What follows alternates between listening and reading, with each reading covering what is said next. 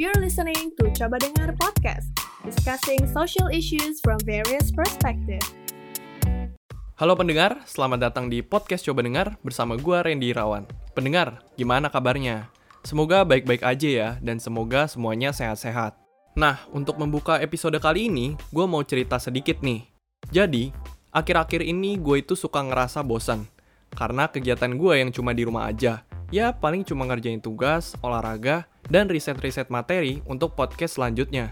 Tapi nih ya, salah satu cara gua untuk menghilangkan bosan adalah dengan membaca berita-berita atau info-info unik.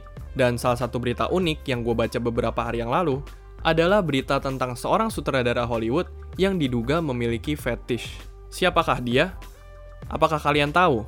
Dia adalah Quentin Tarantino. Buat lu yang nggak tahu siapa Quentin Tarantino, Tarantino adalah seorang sutradara Hollywood yang terkenal dan beberapa filmnya sering banget mendapatkan penghargaan. Dan salah satu filmnya yang terbaru berjudul Once Upon a Time in Hollywood. Di berita tersebut diceritakan bahwa Tarantino diduga memiliki yang namanya foot fetish atau ketertarikan seksual terhadap kaki. Hal tersebut bukan tanpa alasan, karena ternyata nih, kalau diperhatikan secara lebih teliti, ternyata cukup banyak film-film karya Tarantino yang menampilkan adegan-adegan yang berfokus pada kaki. Selain itu, Dugaan tersebut juga diperkuat dengan perkataan Brad Pitt saat ia memenangkan penghargaan di Screen Actors Guild Awards.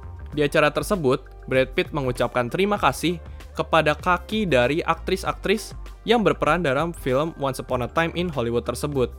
Nah, ngomongin soal fetish, sebenarnya fetish ini bukan istilah baru. Apalagi sekitar Juli tahun lalu, kita itu sempat diebohkan dengan kemunculan kasus pelecehan seksual yang berkaitan dengan fetish. Kasus tersebut mungkin lebih dikenal dengan kasus fetish kain jarik. Gue yakin lo udah tahu atau paling nggak pernah dengar kasus ini. Jadi, kasus ini bermula dari unggahan thread dengan inisial MF yang mengaku sebagai korban pelecehan seksual oleh sosok bernama Gilang, yang merupakan salah satu mahasiswa. Jadi, dia itu dipaksa dan diminta untuk membungkus tubuhnya dengan kain jarik dan mengirimkan foto tersebut ke si Gilang itu. Katanya sih buat penelitian, Ternyata usut punya usut, penelitiannya itu semuanya bohong, dan hal tersebut dilakukan semata-mata untuk memenuhi gairah seksualnya. Uniknya adalah setelah ramai dengan kasus fetish kain jarik ini, ternyata di bulan yang sama muncul juga tuh kasus-kasus fetish lainnya, mulai dari fetish kaki sampai fetish kaos kaki. Dan setelah gue baca kesaksian serta cerita dari korban-korbannya, ternyata sebagian besar dari mereka itu awalnya nggak sadar kalau apa yang dilakukan pelaku itu termasuk dalam fetish. Makanya di episode kali ini, kita akan ngebahas soal penyimpangan seksual, khususnya fetish. Mulai dari apa itu fetish, wajar gak sih seseorang memiliki fetish, dan batasan apa sih yang membuat suatu fetish itu menjadi pelecehan seksual. Tapi sebelum itu, gak afdol rasanya kalau podcast coba dengar tidak mendengarkan opini dan pendapat dari halayak, terutama tentang hal ini. Gue pengen tahu seberapa paham dan familiarkah orang-orang dengan istilah fetish ini. Dan juga apa pandangan mereka tentang seseorang yang memiliki fetish. So, ini dia hasil wawancara gue dengan beberapa orang. Yuk dengerin. Pernahkah kamu mendengar istilah fetish? Ya, lumayan sering sih. Pernah? Pernah. Belum pernah dengar sih. Pernah sih. Pernah. Apa yang kamu ketahui tentang fetish? yang gue tahu fetish itu kayak apa ya kesukaan orang terhadap sesuatu yang spesifik yang bisa apa meningkatin gairahnya gitu sesuatu yang orang sukai yang mungkin bisa juga merangsang dia secara seksual gitu Kecenderungan seksual orang, kayak kalau dia ngelihat barang-barang atau di luar berkaitan dengan genital tuh dia kayak bergairah gitu. Ya kayak apa sih gambaran hasrat seksual setiap orang kan artinya kayak bagian-bagian tertentu yang bisa bikin hasrat itu muncul mungkin. Fetis itu kayak sebuah penyimpangan seksual dari seseorang yang punya fantasi atau hasrat seksual terhadap objek yang uh, yang nggak umum gitu. Menurut kamu, apakah wajar seseorang memiliki fetish? Mungkin kalau buat gue sendiri kayak ada ada batasannya lah ya. Karena emang kan setiap orang pasti punya uh, apa sukaannya masing-masing. Cuma kayaknya ada ada ada beberapa yang mungkin bisa dianggap wajar tapi ada juga yang kayaknya enggak gitu. Kalau menurut gua secara pribadi sih sebenarnya wajar-wajar aja kalau orang punya fetish. Hak orang sih mau sukanya kayak apa. Cuman yang jadi nggak wajar itu cara dia menanggapi fetishnya itu menurut gue rada nggak wajar sih. Karena kan kayak itu kan barang-barang yang kita temuin sehari-hari ya. Sesuatu yang normal gitu. Kalau dibikin kayak gitu tuh jadi kesannya apa-apa seksual gitu. Jadi takutnya ketika dia berlebihan justru malah membahayakan orang lain. Namanya kan juga fantasi ya. Ya mungkin dia melakukan itu sendiri gitu. Jadi ya selama itu nggak merugikan orang lain ya jadi wajar-wajar aja gitu. Uh, menurut gue itu fetis nggak wajar ya. Karena uh, itu kan sesuatu yang em, sebenarnya aneh dan nggak normal gitu dan malah menurut gue bisa memicu uh, pelecehan seksual Dari wawancara gua tadi bisa diambil kesimpulan bahwa ternyata masih ada orang yang belum pernah dengar istilah fetish ini. Dan dari mereka yang pernah dengar, terbagi dua pendapat nih. Ada yang berpendapat bahwa memiliki fetish itu wajar, tapi ada juga yang bilang kalau itu nggak wajar. Nah, supaya nggak makin bingung, kayaknya kita perlu bertanya sama orang yang memang menguasai topik ini. Maka dari itu, sekarang gue sudah bersama dengan seorang psikolog klinis, yakni Kak Edward Gani, atau yang biasa dipanggil Kak Edo. Langsung aja yuk kita ngobrol-ngobrol bareng Kak Edo. Halo Kak Edo, apa kabar? Halo Ren, baik-baik. Gimana kabarmu? Puji Tuhan kabarku juga baik Kak. Ya jadi thank you banget nih Kak Edo karena udah mau hadir dan menjadi narasumber di podcast Coba Dengar kali ini. Nah sebelum kita mulai nih Kak, eh, mungkin Kak Edo bisa memperkenalkan diri dulu biar pendengar podcast Coba Dengar ini lebih kenal gitu sama Kak Edo. Oke, menarik nih namanya coba dengar ya. Berarti coba mendengarkan siapa tahu memberikan insight ya, menginspirasi juga ya. Betul banget Kak. Oke. Eh, selamat pagi, siang, sore, di mana pun teman-teman mendengarkan dan kapan pun waktunya. Perkenalkan, eh, gue Edo, gue psikolog klinis, gue konselor juga di beberapa platform online. Eh, gue memiliki konsen atau spesialisasi tentang relationship, berkaitan dengan relationship. Di dalam relationship itu juga ada hubungan seksualitas, hubungan antar manusia juga pastinya, dan eh, permasalahan psikologis lainnya. Gitu. Oke, jadi gini Kak.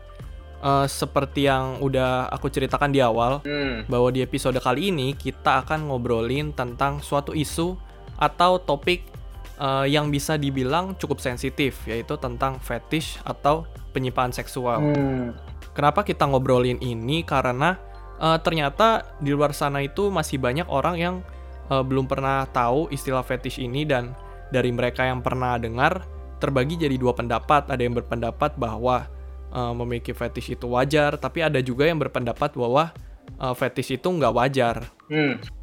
Nah, aku dan pendengar tuh pengen tahu sebenarnya eh, fetish itu dalam ilmu psikologi itu sebenarnya apa sih kak? Tapi sebelum kak Edo jelasin tentang fetish, mungkin eh, kita bisa masuk dari pangkalnya dulu kak atau dari basicnya karena kita kan lagi ngomongin soal penyimpangan seksual. Nah, mungkin bisa dijelaskan dulu nih seksualitas itu sebenarnya apa sih kak? Oke. Seksualitas itu apa? Pertanyaan yang menarik. Jadi kalau kita berbicara tentang seksualitas, seksualitas itu adalah kebutuhan biologis manusia, kebutuhan dasar manusia. Eh, ada organ-organ genital, kita punya hormon, kita punya dorongan, sexual drive yang cara pelampiasannya adalah dengan melakukan aktivitas seksual. Di mana aktivitas seksual itu sendiri ada banyak cara gitu. Ya aktivitas seksual yang paling umum kita tahu dan kita dengar, yang paling sering kita nonton mungkin kita lihat adalah eh, penetrasi antara vagina dan eh, penis kan. Itu yang paling umum lah, common yang paling kita dengar. Tapi aktivitas seksual lain, misalnya eh, nggak harus penetrasi, ya, ini sendiri dan banyak aktivitas seksual misalnya eh, foreplay sebelum berhubungan seksual atau misalnya cuddling dulu sebelum sebelum hubungan seksual or gaya-gaya style-style eh, saat berhubungan seksual itu semua masuk dalam aktivitas seksual. Oke, berarti bisa dikatakan bahwa seksualitas itu sendiri adalah suatu bentuk uh, kebutuhan dasar atau kebutuhan biologis setiap orang Hmm, dan salah satu cara untuk uh, melampiaskannya adalah dengan melakukan aktivitas seksual seperti itu ya, Kak. betul. Nah, oke, kita coba untuk masuk ke pembahasan fetish nih, Kak. Oke. Uh, sebenarnya fetish itu apa sih, Kak? Dan uh, apa kaitannya dengan aktivitas seksual itu sendiri? Oke, ketika kita berbicara seksualitas dan berbicara kebutuhan dasar manusia, kadang eh, suka bentrok sama yang namanya norma kan ya. Betul, betul. Terutama kalau kita berbicara tentang topik yang hari ini kamu bahas nih, fetish. Fetish tuh kadang banyak banget yang nggak tahu fetish itu apa. Nggak cuma satu dua orang, puluhan, ratusan, bahkan beberapa orang yang aku kenal nggak tahu fetish itu apa.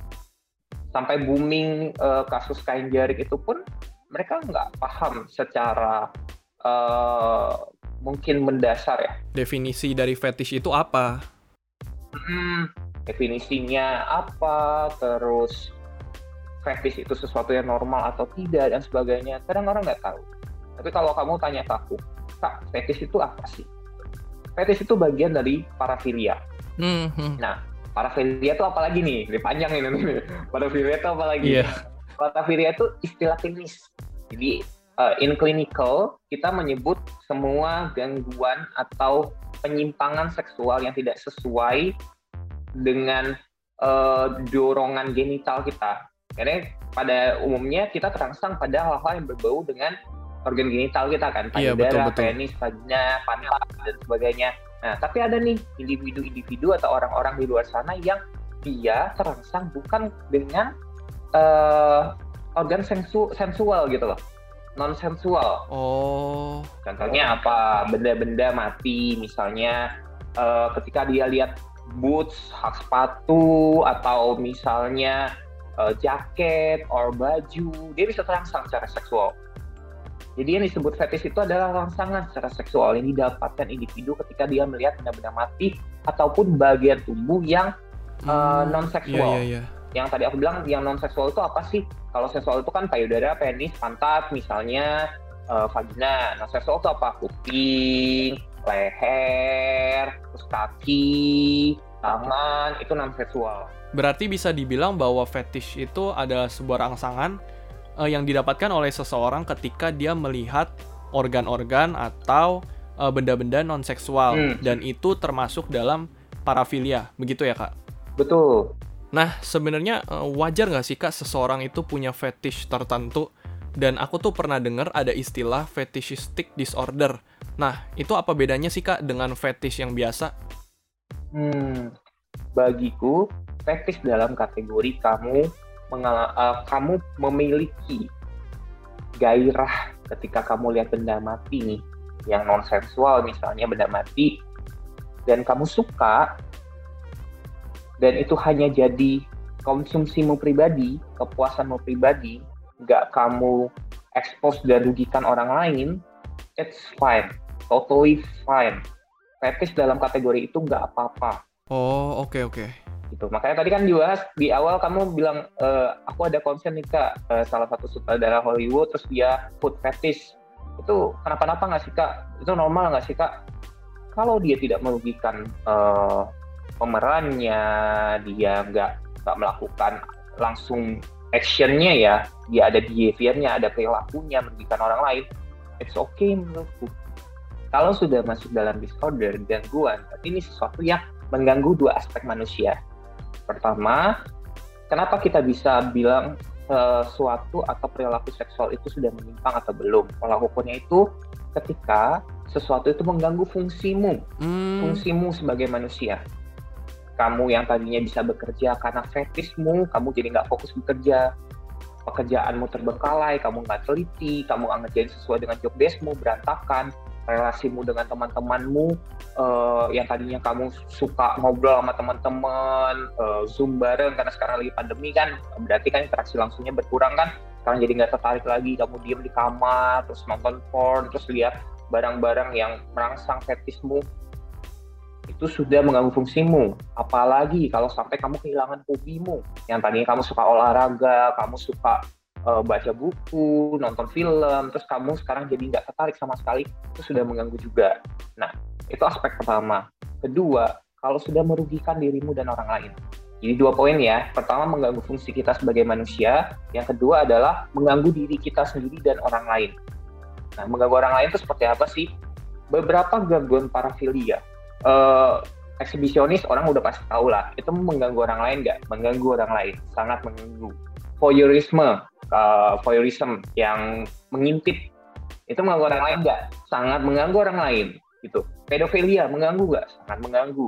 Balik lagi kesepakatan kan. Kalau kita berbicara aktivitas seksual, kalau tidak ada kesepakatannya, itu sudah masuk kategori melecehkan gitu. Oke oke, Eh, berarti bisa dikatakan bahwa memiliki fetish itu sebenarnya wajar-wajar aja kak dan fine-fine aja, selama fetish itu tidak mengganggu fungsi diri dan orang lain. Karena eh, kalau hal tersebut sudah terjadi, itu masuknya sudah ke fetishistic disorder. Betul, that's the point. Oke, aku lumayan penasaran nih kak. Sebenarnya eh, apakah cuma sebagian orang aja kah yang punya fetish atau mungkin semua orang itu punya cuman belum menyadarinya gitu? Hmm, aku pribadi nggak bisa bilang semua orang punya fetish ya. Aku nggak bisa generalisasikan semua orang punya fetish karena aku nggak tahu isi hati semua orang dan pikiran semua orang kan. Bener-bener. bener. Tapi kalau berbicara apakah fetish itu dimiliki setiap individu, I think mm, mungkin saja, balik lagi mungkin saja eh, fetish itu kan kayak tadi aku bilang bisa body part lain kan selain organ genital kita. Body part lain itu kan misalnya ada yang suka dengan cewek kakinya panjang, ada yang suka cewek yang misalnya eh, tangannya dia itu tulangnya kecil, lehernya ada tulangnya, tau nggak? Yang Iya iya yang kalau kayak cewek-cewek kurus gitu kan ada di sini ya bener. V-shape or everything. Ya, ada yang suka kayak gitu. That's normal menurutku. Selama tidak merugikan orang lain dan eh, cewek yang dia suka pun dia nggak ada action untuk menyakiti, melakukan pelecehan, dia hanya lihat, it's fine. Segala sesuatu itu baik ketika kamu eh, tahu cara untuk mengontrolnya. Jadi kita tuh punya impuls, dorongan. Kalau kamu bisa kontrol impulsmu, kontrol dirimu baik, itu nggak apa-apa. Berpikir eh, dan ada dalam pikiran kita itu sesuatu yang normal. Pikiran yang diluapkan dalam bentuk behavior tanpa mempertimbangkan konsekuensi dari perilakunya itu yang salah. Nah sebenarnya apa sih kak yang eh, menyebabkan seseorang itu punya atau memiliki fetish tertentu? Karena eh, banyak juga yang bilang bahwa pengalaman terdahulu atau pengalaman masa kecil Hmm. itu juga mempengaruhi seseorang Hmm. sehingga dia bisa memiliki fetish tertentu. Bener nggak tuh kak? Oke, ketika kita berbicara ketertarikan seksual individu, kita juga berbicara pada dorongan dasar yang dia miliki. Nah, dorongan dasar ini terakumulasi dari pengalaman-pengalaman masa lalu. Ada misalnya orang-orang yang masa lalunya atau masa kecilnya dia sering dipukul, misalnya. Sering dipukul dengan uh, sapu, dipukul dengan benda-benda yang uh, benda-benda mati yang keras sifatnya, terus dia punya fetish. Dia punya fetish kalau dipukul drive seksualnya dia tuh meningkat. Hmm, bisa nggak? Bisa. Sangat bisa. Bahkan sampai sekarang pun beberapa penelitian terakhir belum bisa membuktikan apa sih yang membuat orang mengalami fetish disorder. Kita berbicara fetish fetishistic bahkan fetishistic disorder jadi nggak cuma fetishnya aja tapi sudah masuk dalam disorder Oke, berarti bener ya kak apa yang aku bilang tadi bahwa uh, mungkin juga pengalaman masa lalu itu menjadi salah satu faktor atau juga men-trigger seseorang untuk memiliki suatu fetish atau bahkan uh, fetishistic disorder. betul Oke, menarik nih kak. Uh, sebelumnya kan sempat disinggung bahwa ketika suatu fetish sudah istilahnya naik tingkat ke fetishistic disorder, uh, itu sudah mengganggu diri sendiri dan juga orang lain. Dan ketika sudah mulai mengganggu orang lain, itu bisa dikatakan pelecehan. Nah, pertanyaanku sebenarnya ada nggak sih kak standar atau patokan uh, untuk menentukan suatu tindakan itu bisa dikatakan sebagai pelecehan seksual? Oke, Eh, standar ya, standar sesuatu itu pelecehan atau enggak. Eh, aku harus baca jurnalnya, terus baca lagi. Tapi sejauh ini yang aku tahu, aku belum menemukan jurnal yang membahas tentang eh, pelecehan itu kategorinya apa, standarnya apa gitu ya. Karena bagiku pribadi, ya setiap orang punya eh, pemahaman dan cara dia menangkap satu kejadian itu nggak sama dengan orang lain. Makanya kalau kayak aku nih misalnya, ada yang tanya, eh, menurut Kak Edo, kalau dile Kak Edo dilecehkan itu perilakunya apa sih Kak yang muncul gitu? Ini aku ya, karena pelecehan ini nggak cuma di cewek tapi cowok juga loh. Karena orang Iya, banyak betul, tahu cewek doang yang dilecehkan, tapi cowok juga banyak yang dilecehkan. Tapi kalau dari aku pribadi, kalau diejek itu dilecehkan nggak Kak? Nggak, menurut aku nggak. Aku tidak merasa dilecehkan. Tapi temanku, temanku yang perempuan kalau diejek, diejek uh, bagian body partnya atau tubuhnya yang lain dia merasa dilecehkan loh temenku ada yang share sama aku gue nggak suka nih kalau ada yang ngejek bagian tubuh gue gue masih dilecehkan gitu. Menurut dia. Semacam body shaming ya kak? Ya semacam body shaming dan uh, apalagi kalau ini sudah masuk ke organ-organ seksual kan itu part-part seksual itu ya kalau payudara kita bicara payudara itu yang paling look kelihatan dan paling sering lah dilakukan pelecehan kan. Itu pantat payudara. Tapi bagiku standarnya itu balik lagi ke individu itu masing-masing. Kalau kamu merasa bahwa perilaku orang lain ini merugikanmu, berdampak pada psikologismu, pertama kamu bisa jauhi orang itu, atau kedua kalau orang itu orang yang kamu kenal, tegur dia. Udah cukup. Respon dia apa, dia mengulang atau enggak perilaku dia itu bukan tanggung jawabmu. Karena tanggung jawabmu adalah memberikan batasan antara kamu dan dia. Dia punya kebebasan atas perilakunya, kamu juga punya kebebasan atas perilakumu. Gitu. Gitu. Ini ini kita uh, sedikit kompleks karena kalau kita berbicara tentang pelecehan seksual, aktivitas seksual itu kita nggak bisa lepasin dari faktor psikologisnya ya Rene. Makanya aku tadi bahas tentang boundaries, batasan dan lain-lain karena itu penting untuk diketahui eh, dan dimiliki oleh setiap orang menurutku. Oke, berarti standarnya itu balik lagi ya kak ke individu masing-masing. Karena tiap orang kan punya caranya sendiri untuk menanggapi suatu hal. Ketika sesuatu tidak dianggap pelecehan untuk dirinya, belum tentu buat orang lain juga enggak. Tapi kalau sudah dirasa merugikan dan berdampak ke psikologis sebisa mungkin dijauhi. Nah, ngomongin soal kasus fetish kain jarik nih kak. Kalau menurut Kak Edo sendiri, apakah itu sudah tergolong dalam pelecehan seksual? Oke, okay.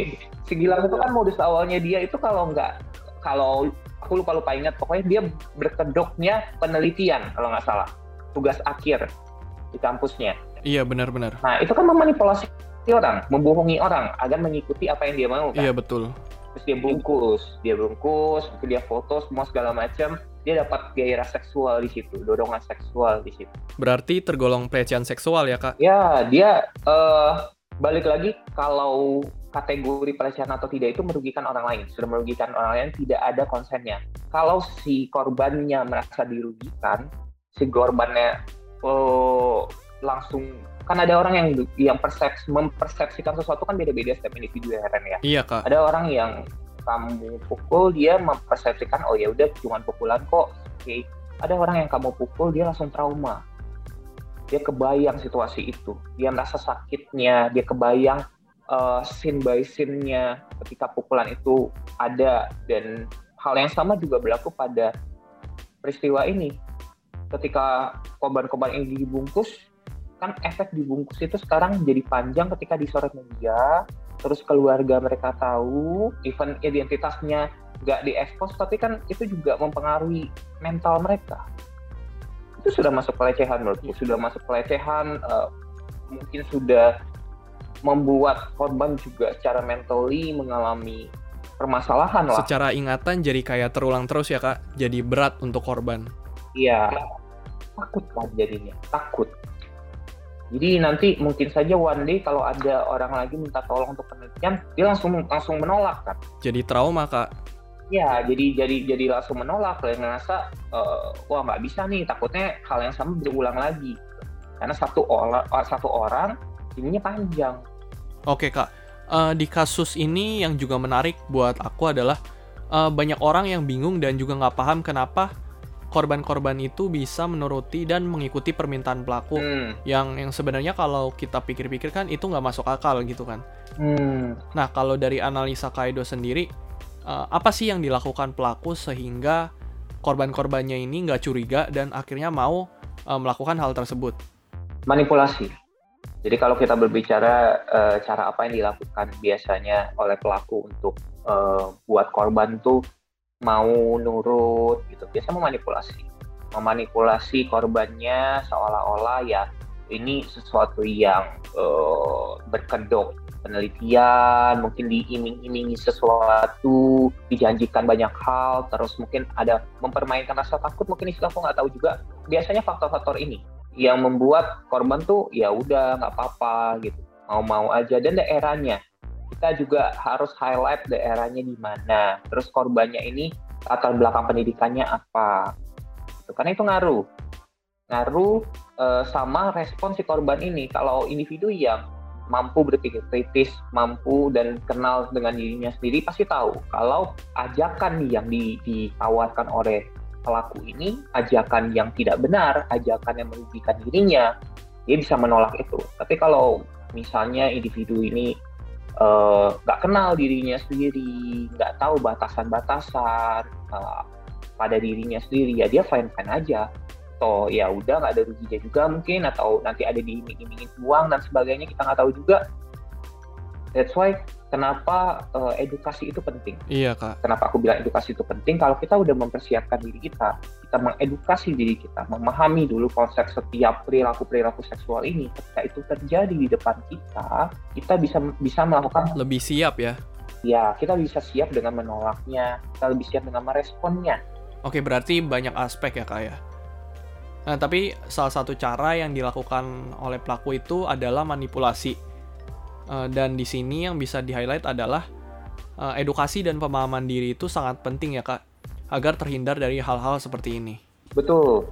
Oke, kita balik lagi ke pembahasan dari sudut pandang korban nih kak. Um, mungkin pertanyaan ini nggak nggak spesifik tentang korban fetish aja, hmm. tapi bisa juga untuk korban pelecehan seksual lainnya. Sebenarnya uh, ada nggak sih kak kemungkinan bahwa korban ini menjadi pelaku di kemudian hari dan melakukan hal serupa? Oke, okay. ada kemungkinan ada. Kalau kita berbicara kemungkinan selalu ada. Apalagi buat individu-individu yang dia menahan itu kan. Dia menahan itu, dia repress semuanya bertahun-tahun, dia tekan emosinya, dan dia nggak cerita ke siapa pun. Terus uh, one day dia ketemu lawan jenis misalnya, terus dia melakukan hal yang sama ke pasangannya. Contoh sederhana gini, uh, misalnya pas kecil dia pernah sama siapa pun ya, mau saudara, anggota keluarga, teman, uh, diperkosa misalnya, dipaksa untuk berhubungan seksual padahal dia nggak mau. Terus ada pemukulan di situ, terjadi sudah berulang-ulang kali. Di setiap kali mau berhubungan, dipukul dulu, terus diperkosa, uh, terjadi sudah misalnya puluhan kali, nggak ada yang tahu karena dia diancam, dia takut, dia pendam itu sampai dia dewasa, terus ketika dewasa, dia akan terangsang ketika dipukul gitu. Makanya ada yang namanya kan sadomasokis. Kalau dipukul dia ngerasa rasa sakit itu memberikan rangsangan seksual pada dia. Bisa nggak? Bisa. Gitu, sangat bisa. Makanya kadang kalau ini pernah dengar, manusia itu ada yang namanya defense mechanism, mekanisme pertahanan diri. Secara psikologis, ketika kita dapat masalah, kita berhadapan dengan situasi yang mengancam kita, kita punya punya banyak sekali pilihan. Nah, salah satunya itu ada yang namanya displacement. Ketika kita dihadapkan pada situasi yang mengancam kita, kita nggak menyelesaikan masalahnya, tapi kita displace. Jadi kita cari cara penyelesaian yang lain. Hmm. Gitu. Misalnya kamu punya perasaan sedih, sedihmu nggak kamu selesaikan, tapi kamu megang benda lain. Nah, benda lain yang kamu pegang ini misalnya uh, contoh sederhananya squishy deh, squishy, squishy. atau bantal yang yang, yang empuk, empuk, uh, empuk gitu yang kamu pegang, pegang, pegang kamu jadi ngerasa nyaman terus kamu lagi ngerasa kerangsang secara seksual karena sudah terbiasa. Bisa nggak? Bisa. Tapi ini mengganggu nggak? Ya kalau kamu tidak merugikan orang lain it's fine. Kamu kalau kamu masih bisa berfungsi normal bekerja nggak apa-apa. Tapi sebisa mungkin jangan terlalu bergantung lah. Coba cari teknik penyelesaian masalah yang tepat tuh oke ini mungkin pertanyaan terakhir nih kak. Uh, sebenarnya untuk orang-orang yang menyadari atau mengalami yang sudah masuk ke dalam fetishistic disorder ini sebenarnya ada nggak sih cara untuk mengobati atau menyembuhkan uh, fetishistic disorder ini? Pertama, seeking help profesional itu cara paling uh, bisa dilakukan paling mudah mungkin paling mudah dan sekarang bisa meminta prof, uh, bantuan profesional dalam jarak yang jauh lewat online counseling itu bisa sangat membantu atau cerita pada teman yang dipercaya tapi sering kali kalau kita berbicara tentang uh, konteksnya seksual sesuatu yang dianggap personal bagi orang lain dan tabu sulit untuk cerita kan sama iya. teman sama saudara sama orang tua apalagi. Nggak mungkin kan? Makanya terkadang ditahan dihadam nah makanya aku bilang seeking help to profesional tuh bisa sangat membantu loh. Karena profesional terlatih untuk mendengarkan nggak judge kamu dia bisa kasih kamu saran-saran yang bisa kamu lakukan Pokoknya poinnya adalah berkomitmen dengan dirimu sendiri. kamu kontrol dirimu.